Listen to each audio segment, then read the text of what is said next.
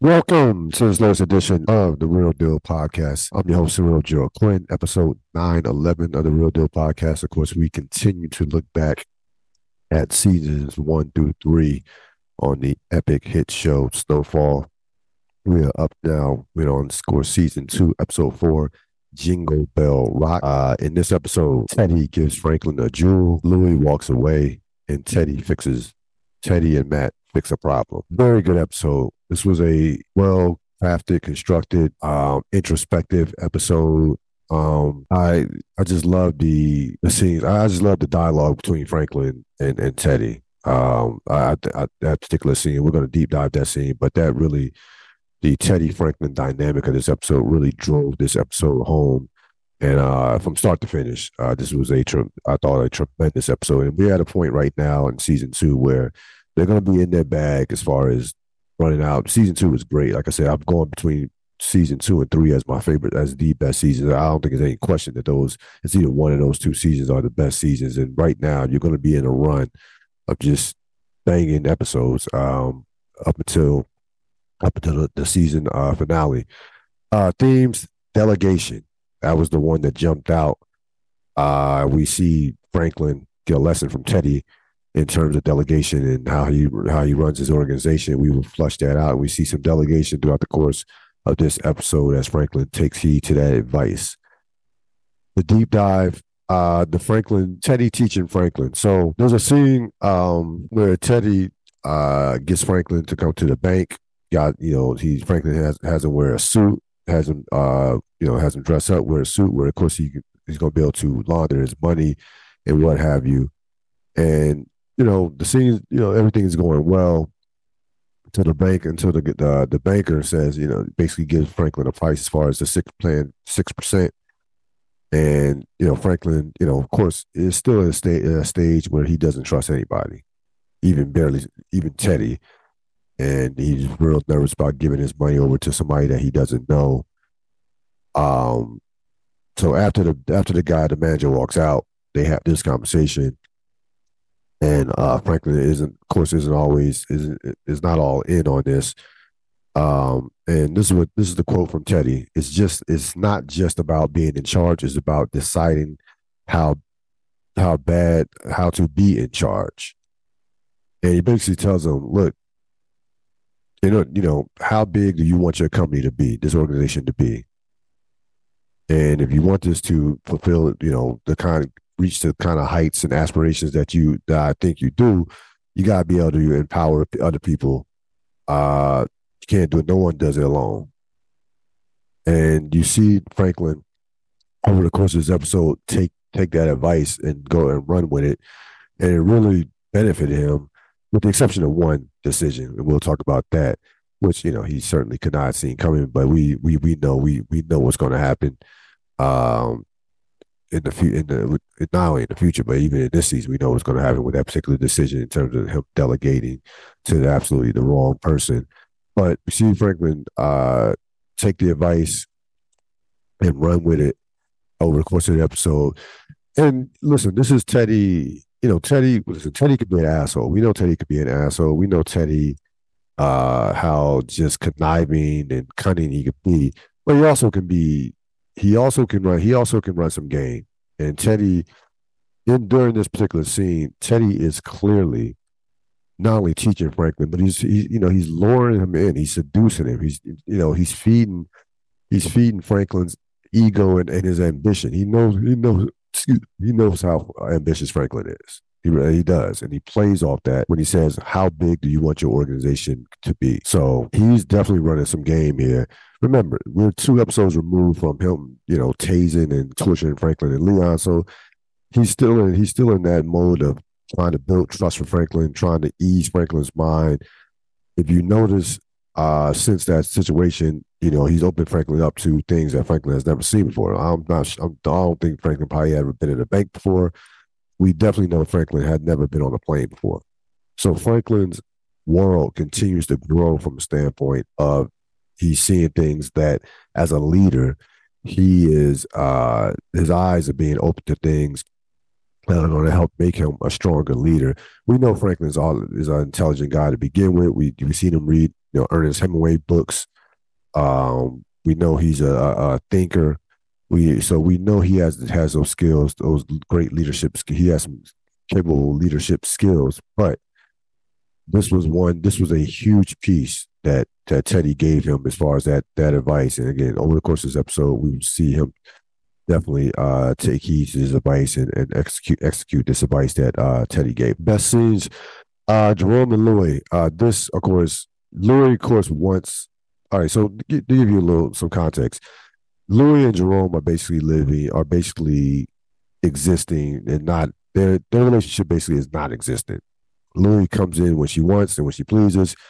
Jerome basically has Louie is keeping Louie around just to cook, just to cook.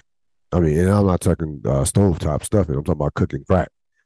So finally, Louie Louie comes in, of course, from Claudia's another you know late night, early morning, and start and makes a demand that she wants wants the key, you know, wants the combination to the safe. Jerome's like basically like, look, I'll you know, give you what you ever whatever you want. What do you what do you need? And she says, I basically want what's owed to me. And Jerome uh, does not give it a, does not give it a combination. Says, you know, hey, I took you in. You know, I'm tired of the bullshit. She threatens to walk away. He gives her the, the little fingers, you know, walk. Basically, tells her to basically walk um, with his, with a hand gesture. And she says, you know, this is it. I'm going. They have a they go back and forth about Claudia pleasing her versus Jerome. Uh, Jerome says, you know, tired of the bullshit, and she walks out. Uh, again, this at this point at this stage in their relationship, it is 100 percent toxic. Like they're not. They're, they the only reason that she's even like I said at the house is, is straight business purposes. She's in essence is working with Franklin. Of course, Jerome is in is, is part of the crew as well. So that they are on the downslope of their uh, relationship. This is probably, I would say, out of all the seasons, probably they're probably at their lowest point, to say the least. Because again, she right now is with Claudia in essence. Now she's spending a lot of her time with Claudia at the club. So they they so you have but again Jerome refuses to give her the combination to the safe um to get uh, to get money uh, to get the money that she wanted. Uh Jerome and Franklin uh, so someone has been uh has stolen five thousand dollars. We will find out later on who it was. Maybe in matter of fact, we'll find out in the next scene when I talk about the next scene who who stole five thousand. Uh Franklin also has some other problems. A couple of the guys, a couple of his boys, corner boys got hit and robbed. So Franklin's there's a lot on his plate right now, and he, you know, you know, Jerome basically tells him, look, you know, ever since the the killing of Delroy, and the uh, and, and Victor, uh, a lot of people are questioning you. A lot of people are questioning you as far as their safety.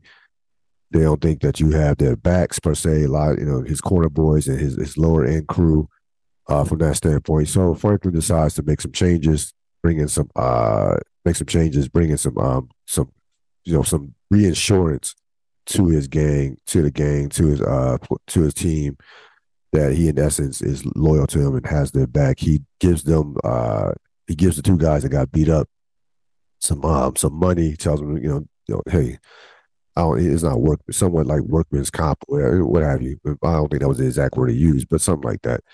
So gives them some money, says, Hey, come back when you're ready.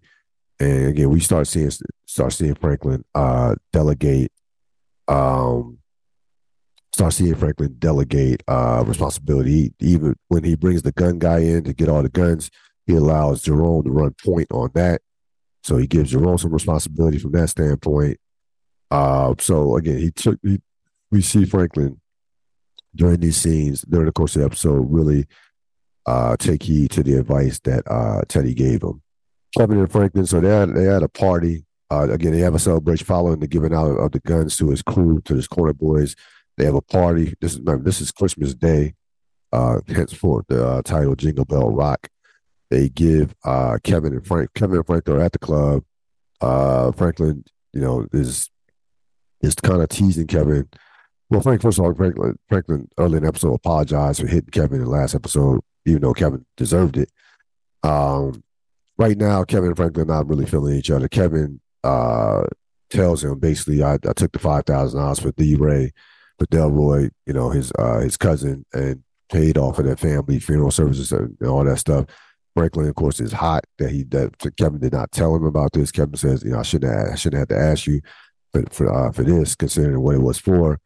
And of course, Franklin is not feeling it whatsoever. And Kevin is still hung up on the fact that you know uh, uh, of his cousins getting killed, his cousin being killed, and he still wants revenge.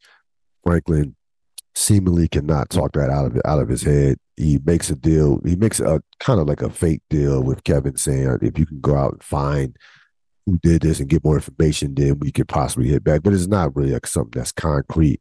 He does that. He he says that just to hold Kevin off long enough before Kevin does something stupid. Um, so this is going to be an ongoing thing for the rest of the season. Like these two right now are, are at odds. Uh, Kevin really at this point doesn't have a lot of respect or trust for Franklin. So this is going to be something that we're going to see play out throughout the course of this of this season. And finally, we get Louie and Franklin.